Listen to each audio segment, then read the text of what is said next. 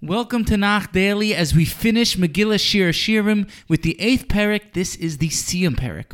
Whatever we've learned and discussed here in these Shirim is really just the tip of the iceberg. You can spend years soaking up and drinking from the sweet Perushim on this Sefer. The Gra, Ramban, Malbim, Ramad Wali, the Tzur Mor, also known as the Chavas Das, and many other classical Meforshim all have Kabbalistic explanations of what Shir Hashirim is referring to. We've touched on the creation of the world, Hashem's divine providence, the body and soul connection, Am Yisrael and Hashem, Eretz Yisrael and Am Yisrael, husband and wife, the Jewish nation in contrast to the nations of the world, the relationship between man and himself, and the relationship between Am Yisrael, Hashem, and the Torah. It's really encouraging and humbling to see the infinite depth and the levels which with the Torah can be learned. Verse 1 opens with the wife wishing that she could express her love in public to her husband, like the affection she would show to a younger sibling. It says, Mi yitain, mi yiteincha kachli yonek shedei imi amtsacha v'chutz Eshkecha gamlo yavusuli. If only you were my younger brother, nursing at my mother's breasts, I would then kiss you when I found you in the street, and no one would even reproach me. The Metzudas explains metaphorically that this refers to Am Yisrael's yearning for the day when there will no longer be any obstacles preventing us from serving God, studying Torah, and doing mitzvahs. Similarly, the Ralbag highlights the woman's intense desire towards the man. She no longer wants to feel ashamed and embarrassed by it in public, wanting everyone to know about their intimate relationship. So too we yearn for the final redemption when we'll no longer feel uncomfortable, awkward, or ashamed to be Jewish. We'll proudly display our love for God for all to see. Until then, we will have to wait for the right time to truly display our inner love for God.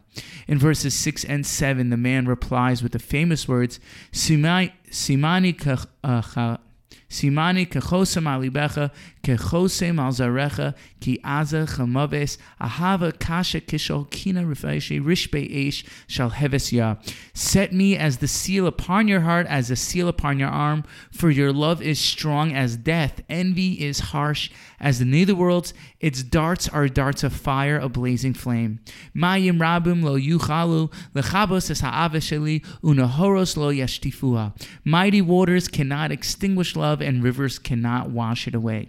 The Meforshim explain that our love for God is so strong that we'd be willing to and have given up our lives for Him. The mighty waters refer to the nations of the world who, despite their many attempts, have been unsuccessful in stopping us from serving Hashem.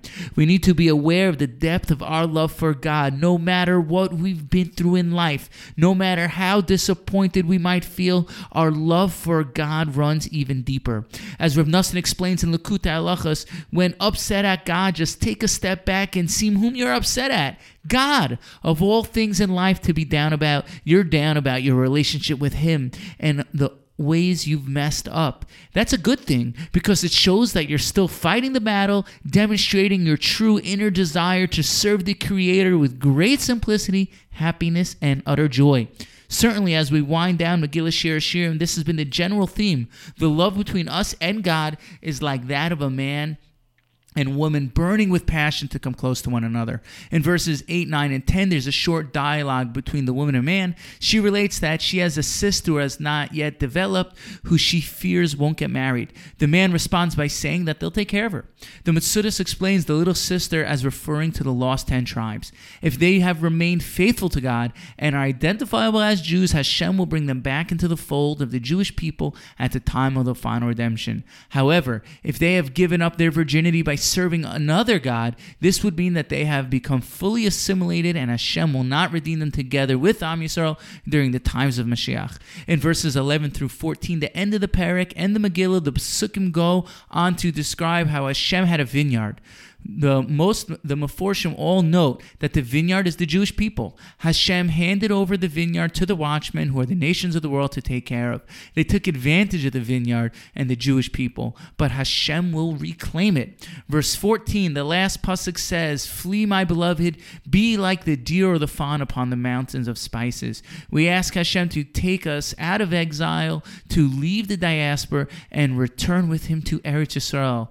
There, where there we can can once again unite with God in the most intimate of ways with the revelation of Mashiach ben David, when there will be no more war on his holy mountain, and the world will be filled with the knowledge of God like the waters that cover the earth.